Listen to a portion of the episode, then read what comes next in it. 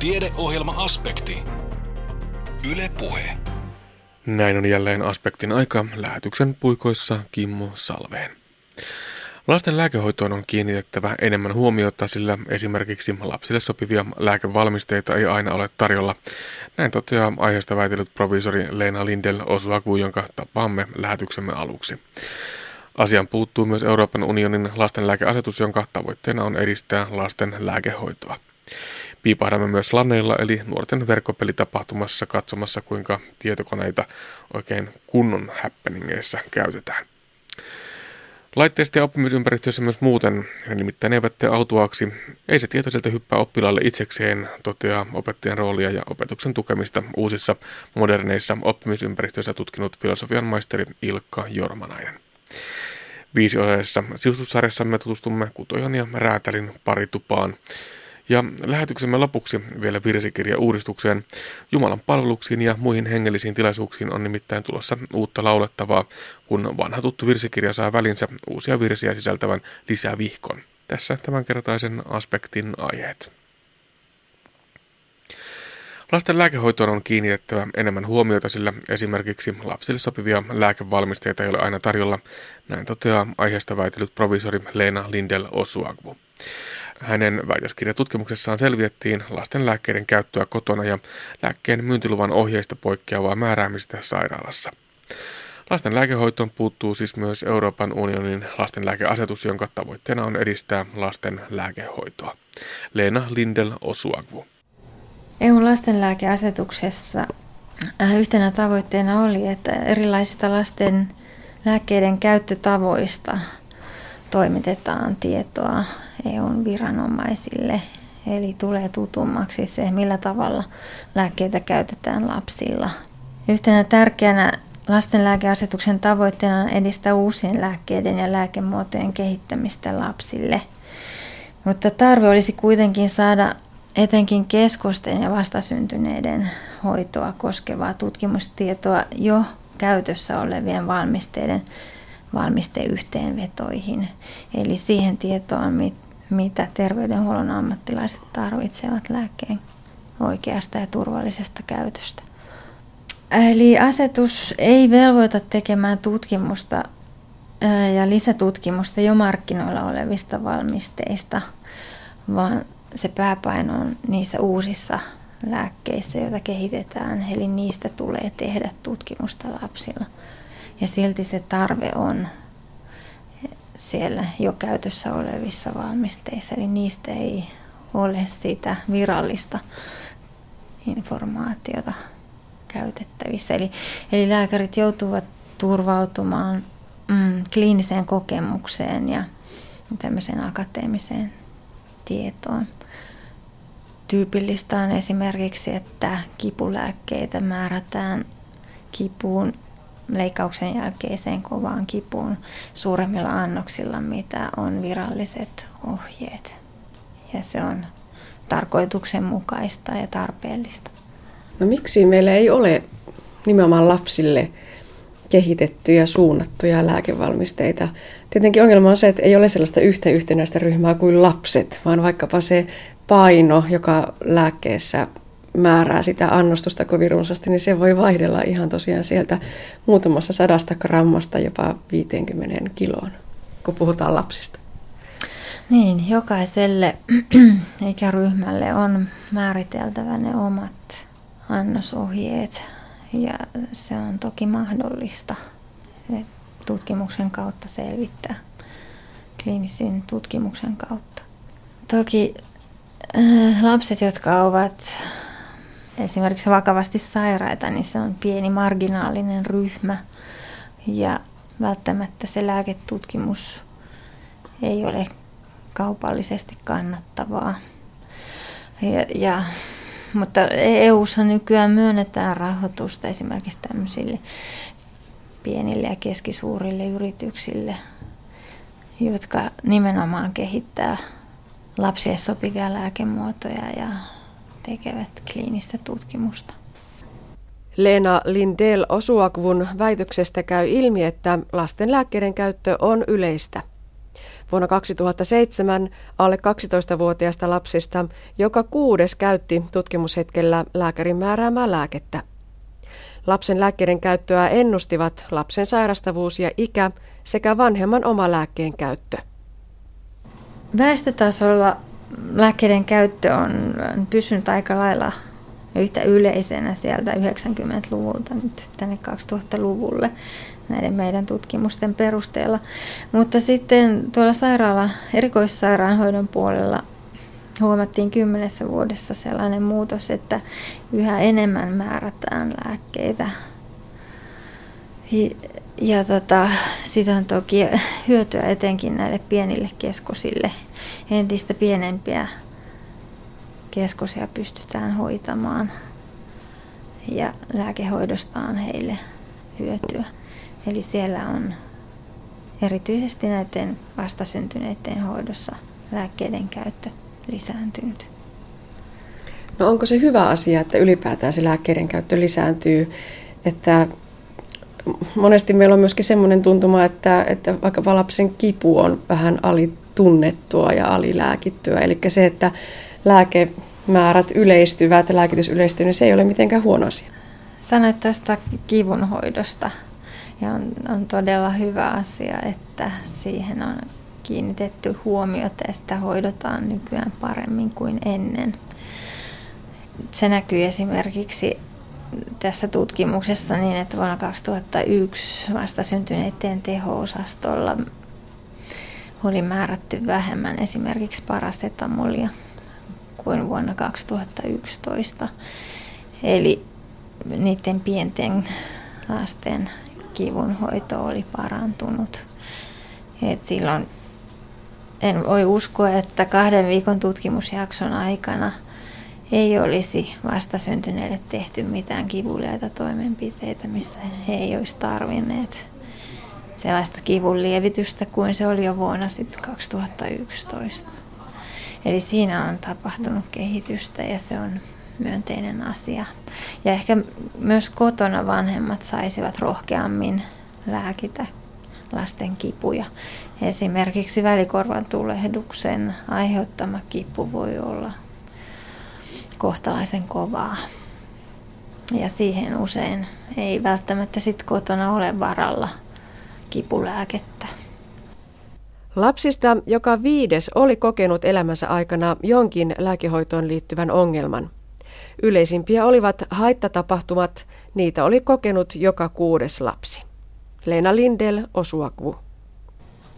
Tavallisimmat yksittäiset haittatapahtumat olivat ihottumaa, antibioottihoitoon liittyvää, liittyvää ripulia tai allergista reaktiota, sitten oli nokkosrokkoa ja lääkehoidon tehottomuutta, pahoinvointia, oksentelua, vatsavaivoja, vatsakipua, löysävatsaisuutta ja levottomuutta, semmoista yleistä lapsen levottomuutta. Niin näitä haittoja oli kokenut joka viides lapsista. Onko se paljon vai vähän? Öm, vähän on tutkimustietoa myös kansainvälisesti siitä, miten yleisesti lapset kokevat haittoja.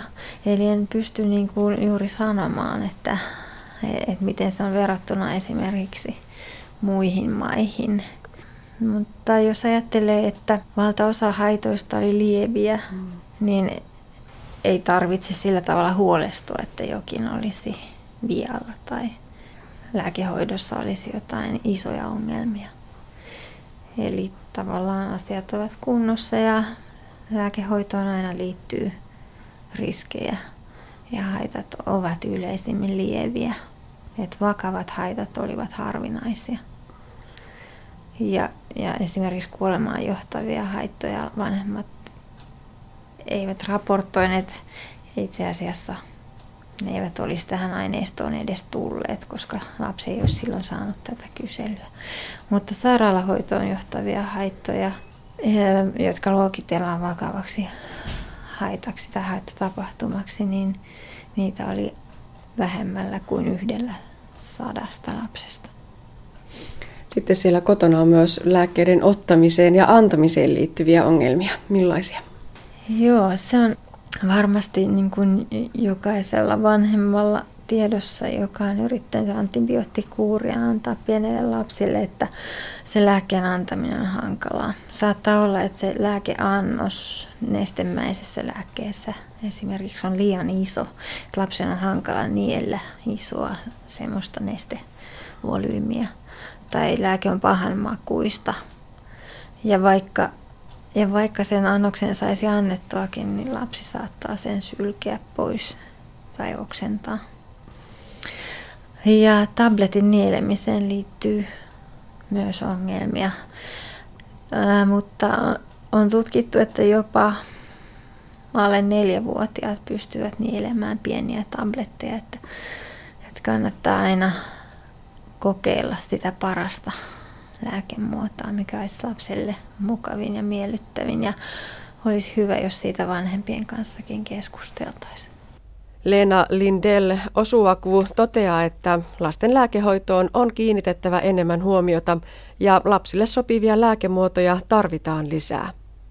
Myös lääkeneuvonnalla on tärkeä sijansa.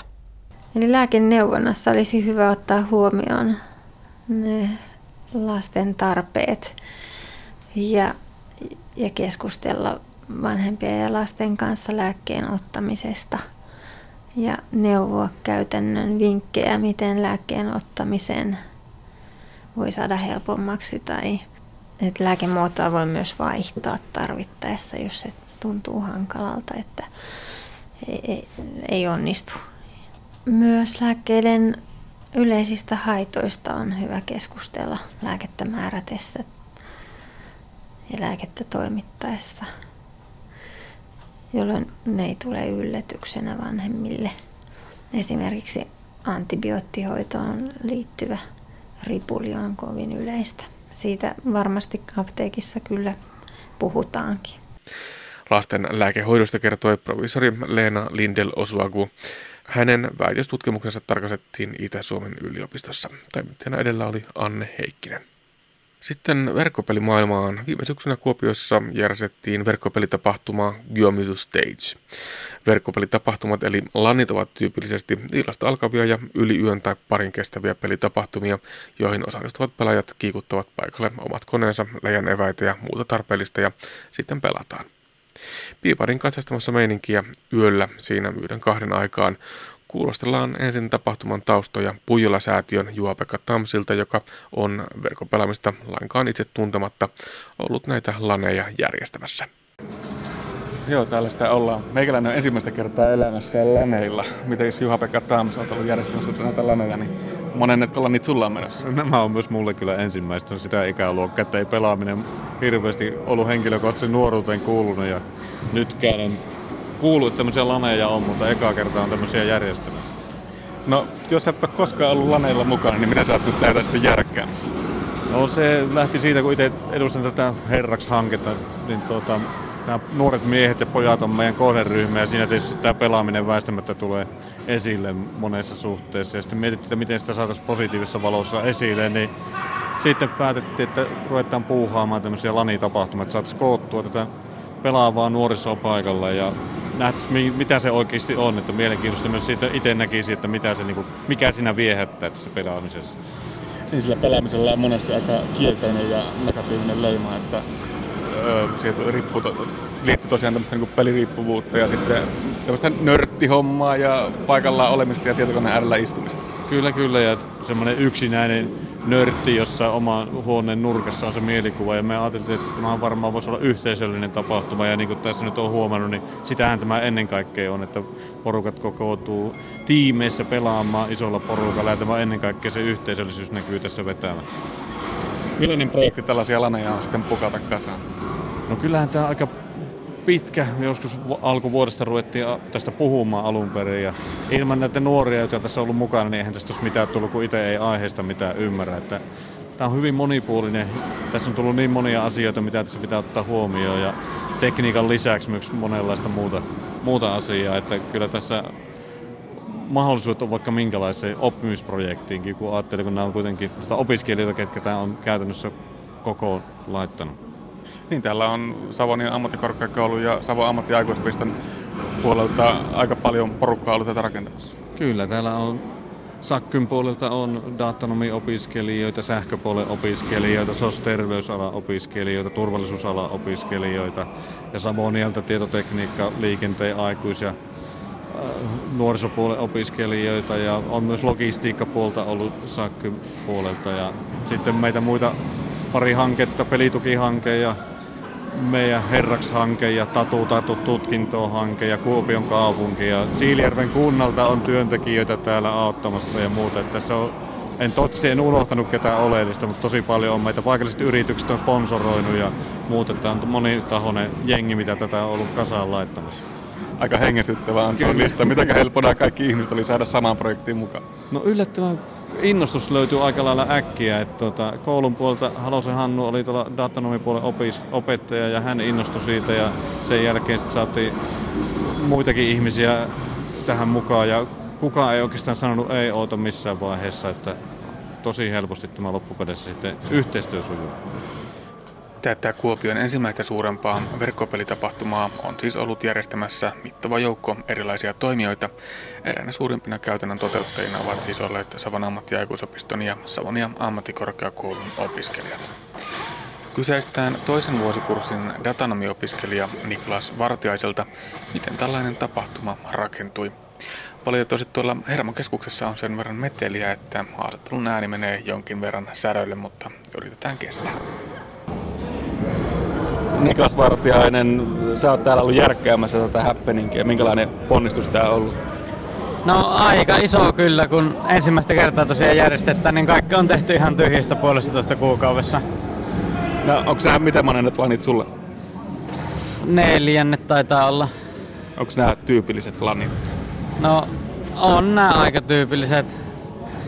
Vähän pienemmät kuin esimerkiksi assemblit, mutta ihan hyvät pieniksi laneiksi kumminkin.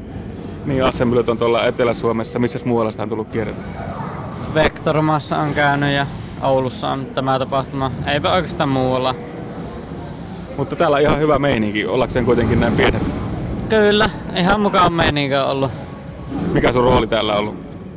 No mä oon näitä loliturnauksia tässä tehnyt ja oikeastaan lipunmyynnin teen itse. Eli tässä on aika paljon tämmöistä niin tausta- ja valmistelutyötä kuitenkin taustalla, että lanit ei synny ihan tuosta vaan, että tökätään koneet toisiinsa kiinni. Ei, täällähän on kaksi päivää nyt kassaltu yötä päivää näitä johtoja tänne ja pöytiä ja muuta, että on siinä aika paljon työtä kumminkin taustalla. Ja suunnittelematta tämäkään ei varmasti synny. Ei, on siinä tosi lyhyellä aikataululla saatiin tämä tehtyä. Miten paljon tässä on joutunut niin sitten käyttämään niitä harmaita aivosoluja, että saadaan oikeasti läjään? No jonkun verran, mutta meitähän on onneksi ollut paljon sillä, että on, jokaiselle on jaettu omat tehtävät ja hyö on ne tehnyt, niin hyvin siitä tulee.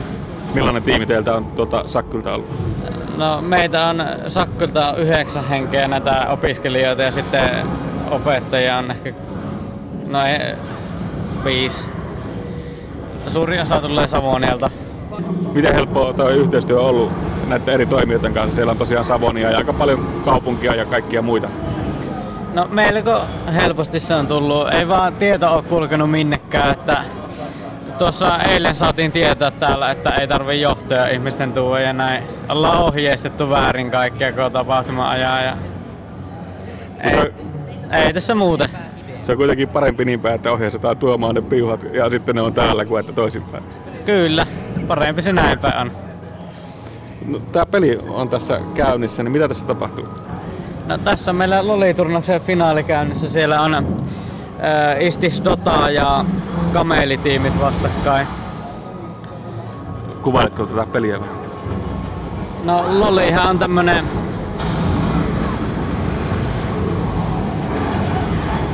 Oikeastaan en osaa kuvailla Lolia.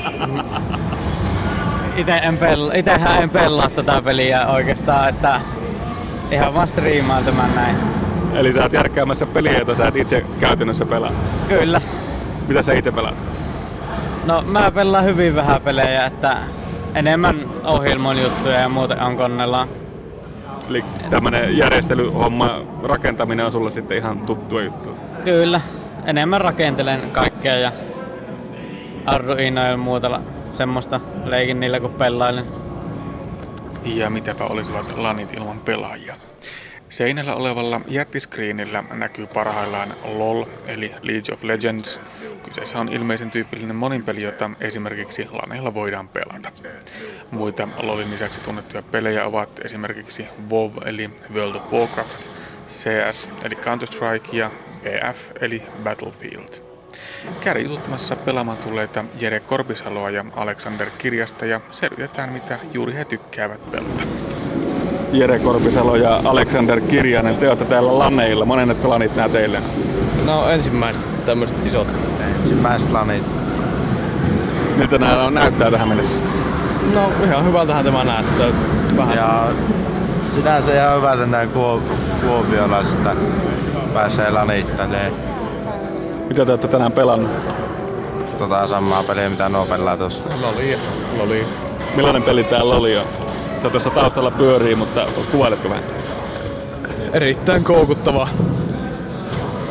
Siis tämmönen niin kun pelataan normaalisti 5 vastaan 5 matseja ja tarkoituksena on tuhota vastustajan tukikohta. Tää on varmaan tämmönen aika tyypillinen peli, mitä laneilla pelataan. Aika lailla. Paitsi on niitä räiskintäpelejä, mitä pelataan aika paljon myös. Mitä? CS tai mitä niitä. Tässä ei räiskitä, tässä on tämmösiä... No, tässä on vähän, en mä tiedä, onko enemmän miettimistä ehkä tä, tälle. Tää enemmän taktikoja ja niin poispäin. Mikäs on tota, ohjelmassa paras peli, mitä on luvassa? Tämä on sama Loli. Lolia. Se on, niin. Eipä oikeastaan ole muita. Te ette tuohon CS lämpenä. Ei, no ei just. No kun sitä ilta on mennyt, täällä on tietysti pelattu pelejä ja nähty kavereita ja Kyllä, hyvinhän tämä on mennyt. Se paljon varmasti. megaforos. tää on rankka yö. Joo. Kyllähän tästä ehkä tuli. Mitenkä, tää, mitenkä tällaiseen varaudutaan? Ei tarvitse korkeampaa leiriä. Ei. Ei tarvi varautua mitenkään. Sen kun vaan antaa mennä. On sitä ennenkin vuorokaus pelattu putkeen. Ihan normisetti. Juu. Miten tällaiseen tota, koitukseen pitää varautua? Teillä on tietokoneet mukana ja No lähinnä tietokoneet ja energiajuomaa. Ruoka. ruokaa. Mitä ruokaa? ruokaa ei pärjää. Kebappia. Tuo energiajuoma taitaa kuulua tähän aika leipallisesti. Eipä sitä ilman jaksa valvoa. Niin, tää on aika pitkä koitos. Tässä kuitenkin tota, eilen on aloitettu ja nyt ollaan jo yössä menossa ja huomenna vielä pitkälle päivää pelata. No joo, mutta se energiajuoma siis niinku se kuuluu tähän, niinku se on silleen, ei, vaikka pärjäisikin ilman sitä, se pitää olla silti. Siihen ei kola käy. Ei. No käy se. pitää olla sitä energiajuomaa silti. Vaikka on kolla. Täällä on ihan mukavasti porukkaa ja niin kuin äänestä varmasti kuuluu radiossakin, niin räiski on melkoinen. Kyllä on, että tämä peli ei vieläkään sinänsä mulle avautunut hirveästi, vaikka oma poikakin tätä pelaa, mutta tota, kaikki näyttää viihtyvä ja tekniikka pelaa. Että se on, mitä on jututtanut nuoria kaikkia, kun tuossa kulkee, niin kaikki on ollut tyytyväisiä tähän mennessä. Hyvältä näyttää. Katellaan, miten tämä ilta tästä etenee. Tai yössähän tässä jo ollaan Niin, menossa. mulla on ajantaju hävinnyt jo siinä iltapäivän aikaa, että tämmönen vanha kääpä, niin tässä pitää töitä tehdä, että jaksaa olla kokea tämän saman lani ajallisesti myöskin, että ajattelin olla täällä koko ajan alusta loppuun ja vähän ehkä sen jälkeenkin vielä. Eiköhän se siitä. Tsemppiä vaan. Yes, kiitos. Näin Juha-Pekka Tams, Settlementti Puijola rystä. Pysytään vielä tuon tekniikan parissa. Tietokoneet, tabletit ja älypuhelimet ovat nimittäin nykypäivän koululaisille lähes yhtä tärkeitä ja tuttuja oppimisen välineitä kuin lyijykynä, kirja ja pyyhekumi. Yhtä lailla opettajavetoinen luontoopetus on saanut rinnalleen oppilaiden omaehtoista projektimaista oppimista. Filosofian maisteri Ilkka Jormanainen on selvitellyt opettajan roolia ja opetuksen tukemista uusissa moderneissa oppimisympäristöissä. Hän toteaa, että paljon hyvää on jo tapahtunut ja tapahtumassa koulujen tieto- ja viestintätekniikan opetuksen tiimoilta, mutta pulmiakin on. Ilkka Jormanaisen tapasi Anne Heikkinen. No se oikeastaan on lähtenyt meidän tämmöistä hyvin pitkä aikaista, sanotaanko tä- no viimeisen kymmenen, yli kymmenen vuoden aikana tehdystä tutkimuksesta, jossa ollaan käytetty etenkin näitä opetusrobotiikan ympäristöjä, eli ei sinällään ehkä näitä uusia tablet-laitteita. Tosin tietysti robotiikkaympäristössä voidaan toimia myös tablet-laitteiden kanssa, että siinä mielessä niin kuin nämä menetelmät ja tutkimus ei ota kantaa siihen, että minkälaisia laitteita siellä on käytössä. Mutta mm, on tutkittu ja kokeiltu erilaisten oppilasryhmien kanssa niin kouluissa kuin sitten esimerkiksi tämmöisissä harrastuskerhoissa robotiikkaympäristöjä ja sitä, että mitä ne tuo oppimiseen, niin teknologia oppimiseen kuin vaikkapa ohjelmoinnin oppimiseen, mutta, mutta ihan myös sitten tämmöisenä tavallaan integroivana elementtinä, niin siellä kyllä ihan selkeästi tulee esille se tarve opettajien tukemiseen siinä. Ensinnäkin se teknologia itsessään voi olla opettajille aika vierasta. Siinä se aloituskynnys on varmasti vielä suurempi kuin, kuin jossain tablet-laitteessa tai tavan tietokoneissa.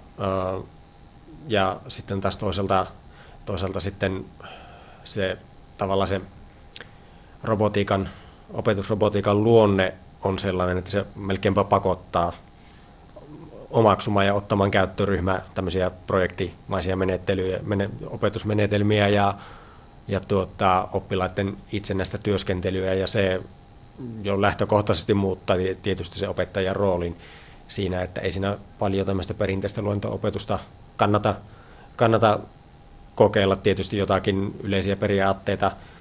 Voi, voi yrittää opettaa sillä tavalla, että opettaja luennoi ja oppilaat kuuntelee, mutta kyllä se, jos, mitä on huomattu, niin oli melkein ympäristö mikä tahansa, niin se rakentaminen ja tavallaan sitten se itse tekeminen vetää, vetää puoleensa aika magneetin lailla, niin se yleensä se opettaja tahtoo jäädä toiseksi. Sitten siinä luento, luento-opetuksen yrityksessä, niin tuota, siinä mielessä se, se rooli, rooli ja tavallaan opetusmenetelmät pitää pystyä muuttamaan jo ihan, ihan niin kuin alusta pitäen, ja se pitää vain ikään kuin hyväksyä ja lähteä rohkeasti kokeilemaan, että mikä toimii siihen omaan, omaan opetustyliin. Sinällään niin kuin projektioppiminen ja oppilaskeskeiset opetustavat tai oppimistavat niin ei ole mitään, mitään uutta, mutta tässä tulee vielä se teknologia sitten hyvin vahvasti mukaan ja sellainen teknologia, mitä, mitä opettaja ei aika hyvällä todennäköisyydellä on varmasti käyttänyt itse kovinkaan paljon.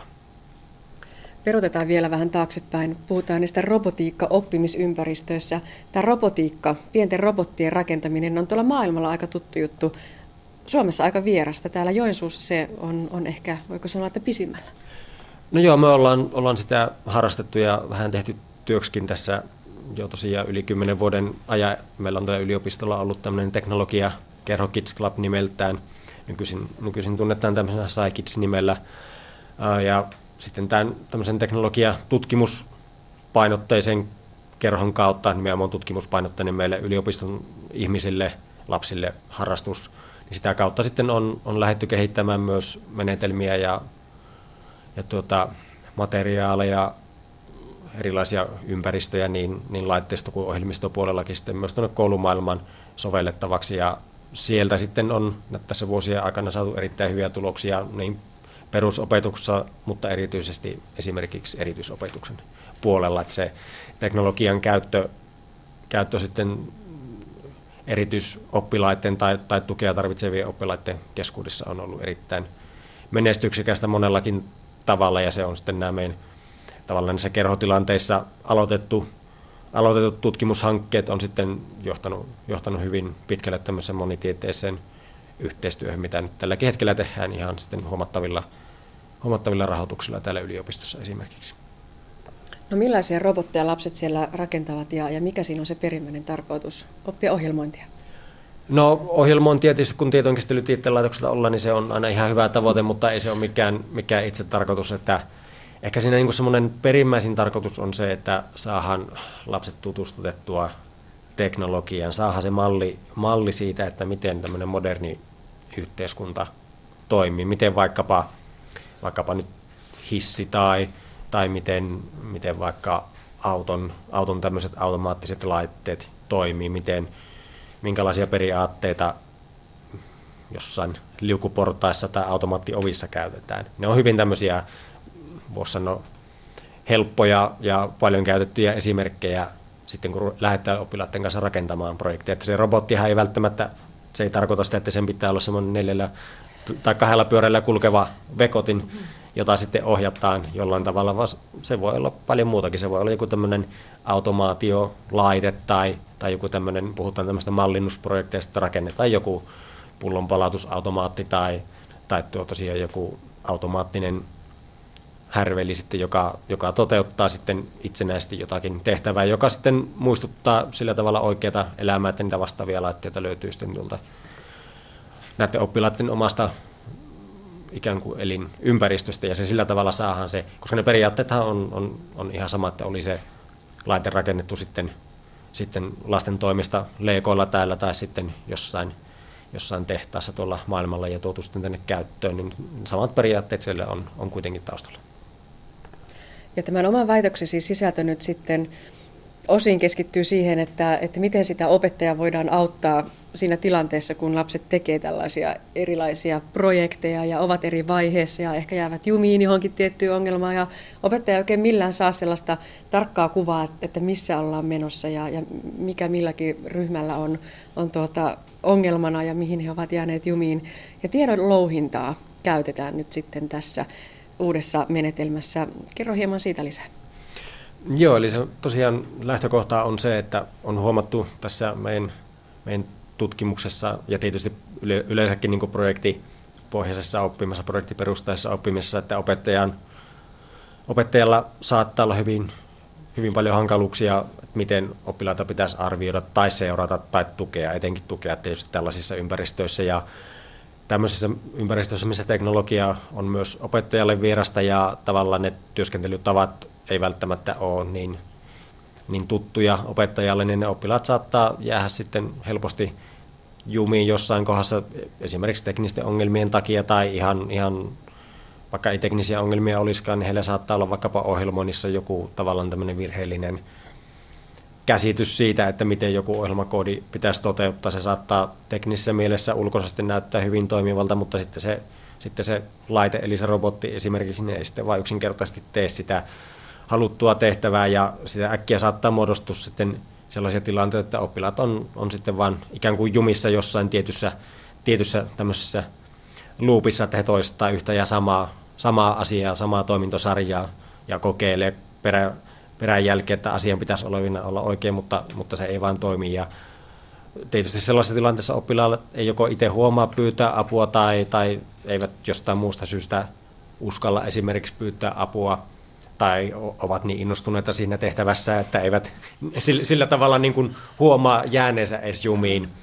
Ää, niin tähän, tähän ongelmaan on sitten yritetty hakea apua nimenomaan tällä tiedonlouhinnalla, eli tiedonlouhintahan no niin yleisesti tarkoittaa sitä, että tämmöistä isoista tietomassoista, oli ne sitten tuota, kauppojen kanta-asiakastietoja tai, tai tuota, vaikkapa tässä tapauksessa oppimisympäristön tuottamaa tämmöistä dataa, mitä voidaan kerätä sitten automaattisesti sieltä ympäristöstä oppilaiden vaikkapa, että minkä, mitä toimintoja he tekevät sen robotin tai ohjelmointiympäristön kanssa.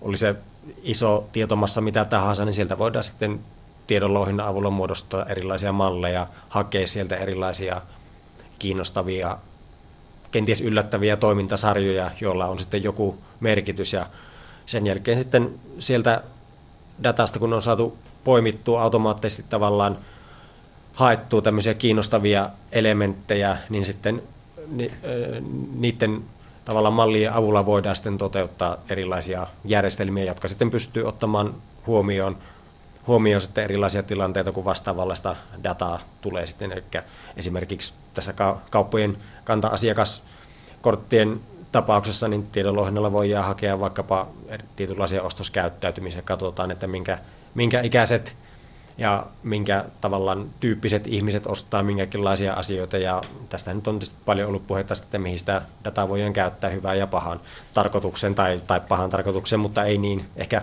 eettisesti, sanotaanko näin. Vakuutusmaailmassa jossain, sanotaanko vaikkapa sääennusteiden laskemisessa tai tämän tyyppisissä asioissa, niin tiedonlohinta on ihan, ihan arkipäivää siinä mielessä, että aina kun pyöritellään ja käsitellään isoja tietomassoja, niin silloin, silloin siellä tarvitaan väkisin tämmöisiä automatisoituja menetelmiä siihen, että sitä saadaan sitten se data ikään kuin jalostettua sellaiseen muotoon, että siitä, siitä sitten myös, myös se käyttäjä kuka sitä ikinä hyödyntääkään, niin pysty saamaan sitten järkeviä asioita esille.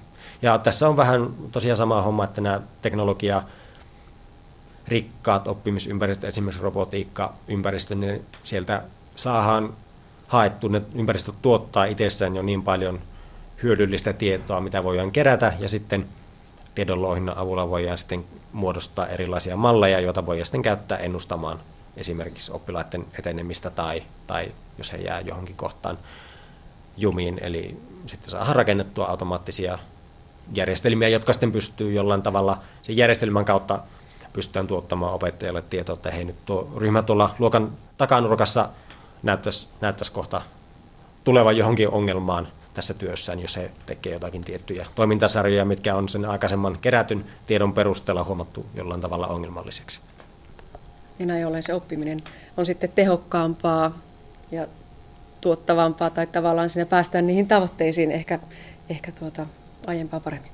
Kyllä, se, että jos, jos se järjestelmä pystyy opettajalle tavallaan informoimaan, tuomaan sitä tietoa, että nyt on tapahtumassa jotakin sellaista, mikä, mikä saattaa hankaloittaa oppilaiden etenemistä, niin silloinhan se järjestelmä on kyllä hyvinkin jo täyttänyt sen tavallaan tarpeensa ja sillä tavalla se opettaja pystyy sitten tekemään jotakin päätöksiä esimerkiksi tai tekemään jotakin toimenpiteitä, joko ohjata oppilaita tai muuttaa opetusstrategiaa tai suunnitelmaa tai tunnin etenemistä tai ottaa, pistää oppilaat välillä välitunnille tai mitä, mitä tahansa sitten toimenpiteitä. Sinällään niin oppimisympäristö, etenkään tässä tapauksessa, niin ei, ei arvioi tai arvostele tai anna, anna niin tämmöistä ehdotonta arvosanaa oppilaiden etenemistä, että noin kympi oppilaita ja noin kutosen oppilaita, vaan enemmänkin pyritään nimenomaan tuomaan sille opettajalle niitä apuvälineitä sitten sen, sen tuota,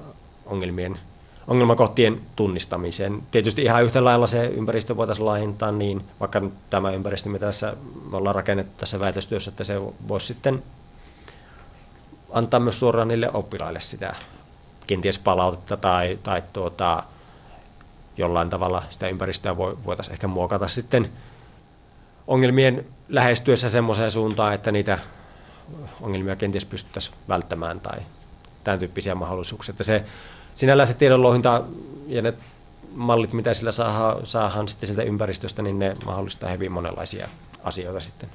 Filosofian maisteri Ilkka Jormanaisen väitötutkimus opettajien työn tukeminen hankalasti ennakoitavissa robotiikka-oppimisympäristöissä tarkastettiin Itä-Suomen yliopistossa viime syksynä. Toimittajana edellä oli Anne Heikkinen.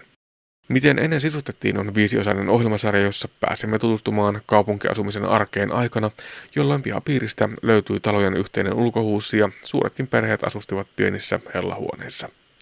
Toisen näkökulman tarjoaa herrasväen Pramea kaupunkitalo, eli varakkaan perheen koti, jossa piipahdimme viimeksi. Tällä kertaa tutustumme paritupaan, jota asuttavat kutoja ja räätäli. Ohjelmasarjan oppaana toimii museoassistentti Maria Majers ja interiöörinä Kuopion korttelimuseo. Nyt tultiin tämmöiseen rakennukseen, jota voi sanoa parituvaksi, eli pohjakaavaltaan paritupaa. Eteisen molemmin puolin on huoneet ja sitten vielä tuossa eteisen perällä tuommoinen porstuan pohjakamari. Ja tähän on sitten tehty kahden kuvitteellisen asukkaan tai perheen kodit. Toisella puolella on kutojan koti, eli heidän näiden kuvitteellisten asukkaiden koti on ollut tämä yksi iso huone. Ja tällä toisella puolella on sitten räätälin työtilat ja hänen pieni asuntonsa. Mennään tänne räätälin asuinkamariin. Voisin näyttää täällä vielä verstaan puolella liittyen Saastamoisen rullatehtaaseen, mikä Saastamoisella oli tuolla Haapaniemellä. Siellä valmistettiin näitä puisia lankarullia. Ja siinä valmistuksessa jäi sitten tämmöistä ylimääräistä ylijäämäpuuta. Ja tämmöisiä puu, puun kappaleita, jossa sitten on näitä aukkoja, mitkä on mahdollisimman hyödyllisesti loppuun asti käytetty, niin näitä kutsuttiin kuruiksi. Ja näitä kuruja sitten kuljeteltiin hevoskuormilla keskustan asukkaille ja Niiralaan. Ja näillä kaupunkilaiset lämmitti uuninsa. Eli niin kuin moni meistä tietää, niin ennen ei mitään heitetty hukkaan. kierrättämisestä ei erikseen edes puhuttu, mutta että se oli itsestäänselvyys, että materiaalit ja aineet ja esineet käytetään mahdollisimman moneen kertaan hyödyksi. Rulliin liittyen, nyt kun mennään taas tänne asuinkamarin puolelle, niin täällä nurkassa on tämmöinen pieni etasääri, eli hyllykkö, jossa on päällä öljylamppu ja sitten tuossa keskitasolla kirjoja. Niin kun katsotaan näitä kannatin osia, näitä korkeussuunnassa meneviä, niin niissä on käytetty kanssa näitä rullia. Eli siihen aikaan ollut kekseliäisyyttä. Sitä ei monikaan kävijä tosiaan huomaa, kun ne on maalattu samanväriseksi sitten koko tämän hyllykön kanssa. Moni miettii, että minkä takia tämä sänky on ollut näin lyhyt. Että onko kenties tämä räätäli ollut niin lyhyt tai tämä kuvitteellinen räätäli. Mutta kyseessä on siis päästä vedettävä sänky. Ja tämmöisissä pienissä kodeissa niin se on säästänyt tätä lattia pinta-alaa, kun päiväajaksi on voitu työntää sänkykasaa ja vuodenvaatteet korkeaksi pinoksi siihen päälle. Raatalilläkin löytyy sitten peseytymisvälineet tuosta kommuutin tai komuutin päältä. Näissä museokodeissahan kuvataan, että mitenkä Kuopiossa kaupunkilaiset on eri aikoina asuneet ja kotejaan sisustaneet. Eli nimenomaan kaupunkiasumisen historiaa. Ja tänne kaupunkialueelle ei ole liittynyt semmoista, että kaikilla asukkailla olisi omat saunat tai joka pihapiirissä olisi omat saunat, vaan sitten ne isommat huolelliset pesut tehtiin yleisissä saunoissa. Että sen takia pikkupesuilla sitten pärjättiin ja vaikkapa kerran viikossa sitten pestiin kunnolla. Työviikon jälkeiset hiet pois. No tässä huoneessa, tässä seinäpaperissa, pinkopahvissa näkyy tämmöistä roiskemaalausta. Ja tämmöistä roiskemaalattua tapettia ei yleensä käytetty hienompien huoneiden seinillä, vaan lähinnä keittiöiden ja eteistilojen. Ja se on tehty paikan päällä yleensä, ja se on ollut aika vaativaa maalaustyötä. Ja ne vaiheet on ollut semmoiset, että tämmöinen pinkopahvi, jos ajatellaan, että tuossa on hirsepinta alla, pinkopahvi on kostutettu ja naulattu kiinni seinään. Ja samalla kun se pahvi on kuivunut, niin sen kosteuden ansiosta ja sen naulaamisen ansiosta se on vähän suoristunut sitten ainakin jonkin verran. Ja sitten pinkopahvi on sen jälkeen maalattu kauttaaltaan joko liimamaalilla tai öljymaalilla ja annettu taas kuivua. Kuivumisen jälkeen tämä seinä on roiskekoristeltu varpupispilän avulla. Voi olla sitten, että monesti tässä roiskekoristelussa on käytetty sitten öljymaalia, mutta nyt en asiantuntija ole, että voi olla, että sitten on liimamaalillakin saatettu sitä käyttää. Siihen aikaahan maalarit, oman työnsä ammattilaiset ja mestarit, niin sekoitteli itse liimamaaleihin haluamansa värit. Eli ei menty suoraan kauppaan ja ostettu tiettyä väriä, vaan liimamaaliin sitten liitet, lisättiin tiettyä värijauhetta, niin saatiin sitten haluttu, haluttu väri. Ja nyt mennään tänne kutojan kodin puolelle. Varokaa korkeita kynnyksiä, näihin herkästi kompastuu. Matalat oviaukot on kanssa semmosia, että pitemmät miehet kumartelee sitten sisään tullessa. Täällä kutojan kodissa niin ehkä näyttävintä saattaa olla tämä liesileivin uuni yhdistelmä – ja tämähän on ollut kodin sydän. Koska sähköjä ei ole vielä ollut, niin samalla kun uuni on ruokaa lämmitettäessä lämmennyt, niin samalla on kotikin saatu pidettyä lämpimänä. Ja Savossahan on tämmöinen uuniruokaperinne. Uunin ympärillä näkyy näitä taloustavaroita ja erilaisia astioita ja työvälineitä. Ja täällä on sitten tuossa oven lähellä emaaliset pesuvälineet, pesuvati ja kannu. Tuolla nurkassa klahvipiirongin päällä on satulli, joka on tutummalta nimitykseltä Piian peili. Ja käyttötarkoitus on ollut naisten toilettilipasto, eli niissä laatikossa on voinut säilyttää omia henkilökohtaisia tavaroitaan ja vaikkapa lettinauhoja ja hiussolkia.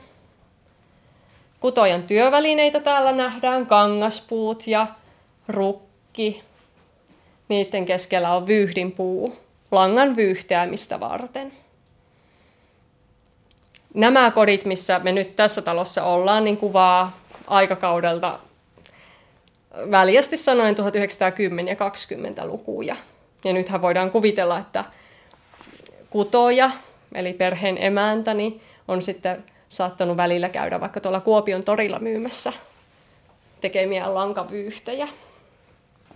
Nyt voitaisiin mennä tänne lähemmäksi tätä sivusta vedettävää puusohvaa, eli monelle tuttu huonekalu tämäkin, että illan tullen on sitten vedetty auki pari vuoteeksi.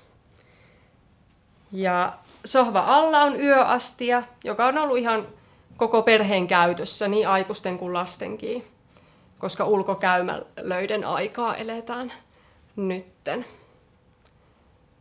Sohva yllä on tämmöinen mietelause. Varsinkin tuossa myöhemmin yhdessä toisessa museokodissa nähdään enemmän tämmöisiä huoneen tauluja, jossa on monesti käytetty raamatun lauseita tai muita hengellisiä viisauksia. Tässä on nyt sitten tämmöinen sanonta kuin Mun anna muistaa alati, et ompi lyhyt ikäni ja kuitenkin niin kallis. Näin totesi museoassistentti Maria Maieras Kuopion Korttelimuseosta. Ohjelmaserran seuraavassa osassa pääsemme kurkistamaan tehdastyöläisen hellahuoneeseen ja suutarin verstaaseen. Ja kuvia näihin sisutuksiin ja ajankuviin liittyen löytyy Aspektin nettisivuilta osoitteesta kantti.net kautta aspekti. Jumalan palveluksiin ja muihin hengellisiin tilaisuuksiin on tulossa uutta laulettavaa, kun vanha tuttu virsikirja saa välinsä uusia virsiä sisältävän lisävihkon – Virsikirjan lisävihkon valmistelu käynnistyi kirkolliskokouksen aloitteesta vuonna 2010. Edellisestä virsikirjan päivityksestä on ehtinyt kulua jo liki 30 vuotta, joten tarvetta lisävihkolle on. Virsikirjasta puuttuvat muun muassa kansainvälisyyteen, monikulttuurisuuteen ja monimuotoiseen perhekäsitykseen liittyvät virret. Uusia virsiä on siis tulossa, mutta vanhat suosikit pitävät edelleen pintansa. Mutta mikä virsi on erityisen rakas virsikirjan lisävihkoa valmistelevan työryhmän puheenjohtajalle, kirkkoherra Jaana Marjaselle? Niin, siis se on todella vaikea kysymys, koska äh, niitä on monta ja, ja, ja osa niistä on sellaisia, joita on lapsesta asti laulanut ja, ja koulusta asti, mutta sitten osa on niitä, jo, jotka tuli vuonna 1986, kun virsikirja uudistettiin ja, ja siihen tuli.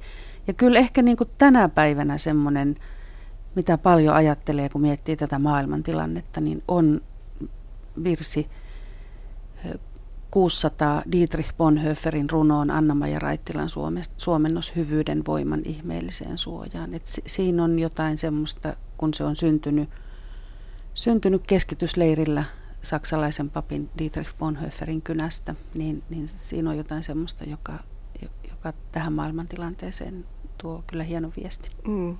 Mikä se virsi on, mikä päättyy, että auroiksi miekat taotaan, rauha ei pääty milloinkaan? Se on, en muista sitä numeroa nyt, istumme yhdessä lehväin alla. Niin onkin, joo, sekin kävisi joo, tähän maailmaan kyllä, sopivasti. Kyllä, ja se, sehän perustuu Miikan, profeetta Miikan kirjan tekstiin. Hieno rauhanvirsi.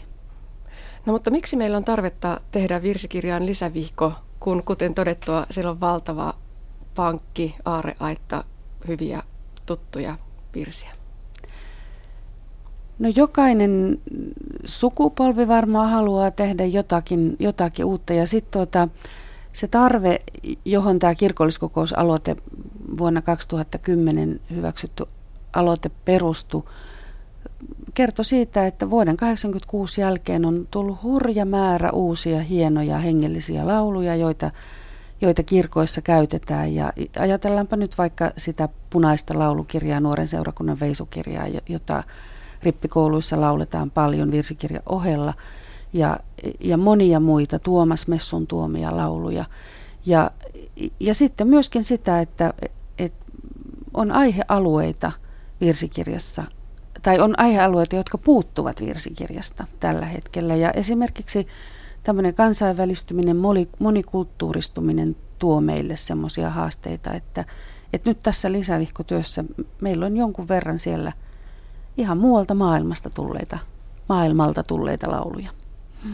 Mutta tosiaan puhutaan lisävihkosta, ei virsikirjauudistuksesta. Näin juuri. Et, et tämä, tämä vihko vastaa juuri niihin haasteisiin joita, tai niihin kysymyksiin ja aihealueisiin, jotka nykyisestä virsikirjasta puuttuvat ja, ja toki sitten tätä uutta aineistoa tuovat. Ja, ja esimerkiksi edellinen virsikirja, kun se hyväksyttiin vuonna 1938, niin 63, eli aika lailla samalla aikasyklillä, siihen tuli sitten lisävihko. Ja mä olin silloin alakoulussa, mä muistan kun se liimattiin sinne koulun virsikirjan väliin ja, ja opettajat hyvin innokkaasti niitä opetti. Siitä, siitä lisävihkosta tuli sitten tähän uuteen virsikirjaan aika iso osa niistä lisävihkovirsistä. No kuinka herkkä asia virsikirjaan kajoaminen on? Teidän työryhmänne on tehnyt hyvin sinnikkäästi työtä. Onko siellä yksimielisyys siitä, että mihin suuntaan mennään ja millaisia uusia virsiä halutaan?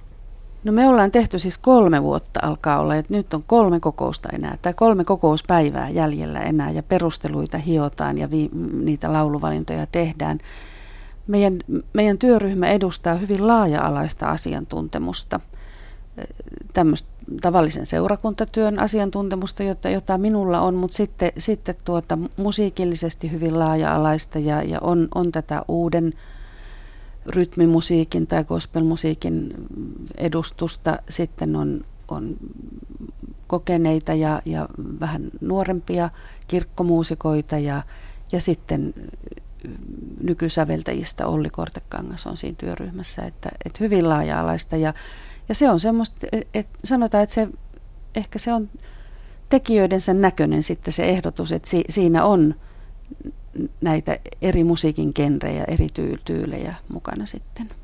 Ja on pyydetty aivan uusia sävellyksiä. Kyllä, me, uusia tekstejä, uusia sävellyksiä ja, ja tässä virsikirja- tai lisävihkoehdotuksessa ei tule olemaan yhtään virttä, joka olisi sellaisella sävelmällä, joka virsikirjassa jo on vaan, vaan kaikki on virsikirjaan uusia. Voi olla, on hyvin vanhojakin sävelmiä, mutta, mutta tähän virsikirjaan uusia. Eli, eli tämä ei ole varsinaisesti kajoamista virsikirjaa, vaan jotain lisän tuomista. No entä ihan teknisesti, täytyykö miettiä sitä, että jos puhutaan vaikka Tuomas Messun virsistä tai siitä punaisesta nuoren seurakunnan veisukirjasta, niin musiikin kirkossa täytyy kuitenkin olla sellaista, että sitä voi soittaa uruilla edelleenkin. Tuoko se jonkinmoisia rajoitteita? Ei se tuo siihen sillä tavalla, että ka- kaikkiin tehdään, tehdään nämä koraalisovitukset, ja ka- mutta kaikkea pystyy soittamaan, melkein kaikkea pystyy säistämään myös muilla soittimilla. Ja se tuo taas väriä siihen. Se tuo väriä ja, ja, ja sitä on kaivattu, mutta uruthan on valtava monipuolinen soitin. No jos ajattelet kentällä ihmisten tuntoja, niin millä tavalla tähän lisävihkotyöhön on suhtauduttu? No tämähän on ensinnäkin herättänyt valtavasti julkisuutta, että et tuota, aina silloin tällöin tulee näitä medialta yhteydenottoja ja, ja sitten kannanottoja erilaisissa kolumneissa ja, ja, ja muuta, mutta sitten myöskin kiinnostusta seurakunnissa, että meillä on ollut semmoinen semmoinen työskentelytapa, että me ollaan aika avoimesti työskennelty, me ollaan, ollaan pidetty blogia, me ollaan Facebookissa kyselty ihmisten toiveita ja, ja sitten me ollaan näitä joitakin näistä lauluista tai aika paljonkin näistä lauluista eri yhteyksissä kirkollisissa koulutustilanteissa, mutta myös, myös seurakuntatilaisuuksissa ikään kuin maisteltu ja, ja laulatettu. Et meillähän ei ole vielä näihin mitään julkaisuoikeuksia, että, että niitä ei voi sillä tavalla julkaista, mutta, mutta aina tekijöiltä on kysytty, että saako tätä laulua vähän maistella. Ja totta kai kaikki on sitten antaneet luvan niihin. Et, et tuota, niissä tilanteissa on tullut myönteistä palautetta. Toki sit sitäkin, että tämä on liian vaikea. Mutta sitten meidän muusikot, kirkkomuusikot varsinkin sanoo sitä, että jos jokin laulu tuntuu ensin vaikealta, niin se voi olla juuri se, josta tulee se helmi, koska pitää olla vähän myös haastetta niissä.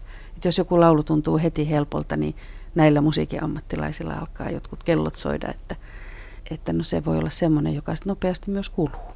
Onko teillä aavistuksia, että joistakin uusista virsistä tulee hittejä?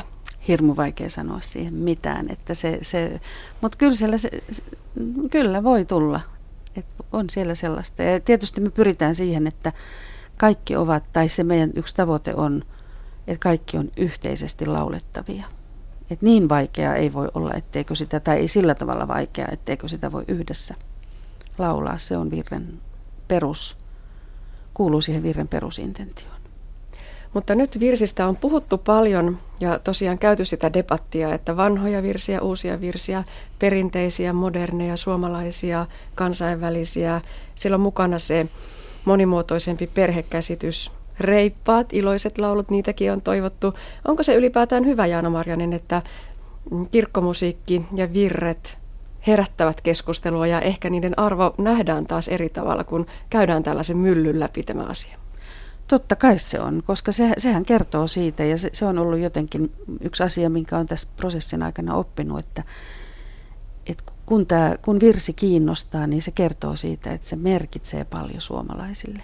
Ja, ja siitä, siitä niin kuin kirkossa pitäisi olla todella, todella, tai siihen todella tyytyväisiä ja, ja, ja ottaa siitä myöskin vaarin, että et, et pidetään esillä sit itsekin niitä virsiä paljon. Mm. Ja monesti virsi voi olla rukous, tai onkin. Se on, se on rukous, että semmoinen perinteinen virren määritelmä on se, että se on, on rukous, joka kantaa kirkon uskoa ja oppia. Ja tässä meidän toimeksiannossa sanottiin, että, että raamattuun pohjautuvia lauluja, jotka välittävät, joiden sisältö ja sävel ja, ja runoasu välittävät kirkon uskoa ja ihmisen kokemusta. Että silloin se ihmisen kokemus tulee vuoropuheluun pyhän ja salatun Jumalan kanssa, kun, kun, ja varsinkin kun yhdessä voidaan sitten laulaa. Mm, siinä on vielä se omakohtaisuus, kun voi itse osallistua siihen. Kyllä. Tuottaa ääntä ja tuottaa kyllä. ja, sävelmää. Joo, ja sitten just tämäkin, että et, et kyllä suomalaiset on aina tykänneet laulaa yhdessä. Et se, sen, sitäkin tämä voi vahvistaa. No milloin saamme kuulla maistiaisia ensimmäisiä uusia valittuja virsiä? No maistiaisia saa itse asiassa Kuopiossa tästä jo 50. kun Puijon kirkossa on, on tämmöinen Jumalan palvelus, jossa on nimenomaan näitä ehdotukseen mahdollisesti tulevia virsiä.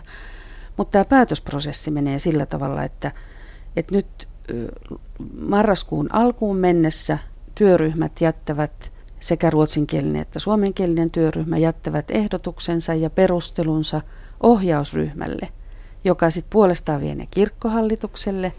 Kirkkohallitus pyytää piispainkokoukset lausunnon ja sitten tämä menee ensi keväänä toukokuussa kirkolliskokoukseen, joka käsittelee sitä niin, että päätökseen sen asian pitäisi tulla ensi vuoden marraskuussa. Siis silloin joko hyväksytään tai hylätään. Ja, ja tuota, jos se hyväksytään, niin sitten ajatus olisi, että adventtina 2016 kun alkaa reformaation juhlavuosi, niin sitten saadaan, eli uskonpuhdistuksen juhlavuosi, niin saadaan sitten jotain uutta myös virsikirjaa.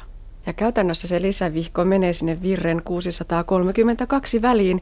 Eli tosiaan sitten kun vaan toimitetaan sellaisia vihkosia ja seurakunnat laittavat sen sinne virsikirjojen väliin. No se, sillä tavalla toimittiin viimeksi ja se on tietysti nyt kirkkohallituksen ja kustantajien välinen asia. Varmaan aluksi tulee näitä vihkoja, mutta todennäköisesti aika nopeasti kokonaisia virsikirjoja. Sitä mukaan, kun on sitä virsikirjojen uusimisen tarvetta seurakunnissa, niin sitten voidaan hankkia uusia. Ja tässä on nyt ajatus, että kun, kun siellä virsikirjan liitteinä on jo tällä hetkellä Jumalan palveluslauluja, synnin tunnustuksia, joiden numeroinnit alkaa 700 ja menee yli kahdeksankin sadan, niin nämä alkaisi 900. Et meillä on suomenkielisellä työryhmällä 80 uuden virren raja. Ruotsinkieliset saa vähän enemmän, koska ruotsinkielisellä puolella on vähemmän tämmöisiä laulukirjoja, niin mistä äsken puhuin, ollut käytössä vuosien varrella, että he saavat 125 siihen omaan. Ja heillä oli jo, jo virsikirjassa vähemmän virsiä. No muuttuvatko tuttujen virsien numerot? Ei muutu, ei. ei. Virsikirja sinänsä säilyy ihan entisellä. No niin, jäämme odottamaan mielenkiinnolla, mitä on tulossa ja tosiaan 2016 sitten ehkä olemme uuden virsikirjan lisävihkon kanssa kirkoissa. Kiitos haastattelusta Jaana Marjanen. Kiitoksia. Näin totesi virsikirjan lisävihkoa valmistelevan työryhmän puheenjohtajana toimiva kuopiolaisen pujon seurakunnan kirkkoherra Jaana Marjanen. Häntä haastatteli Anne Heikkinen. Ja näin päättyy tämänkertainen aspekti. Lisää aiheista menetissä osoitteessa kantti.net kautta aspekti.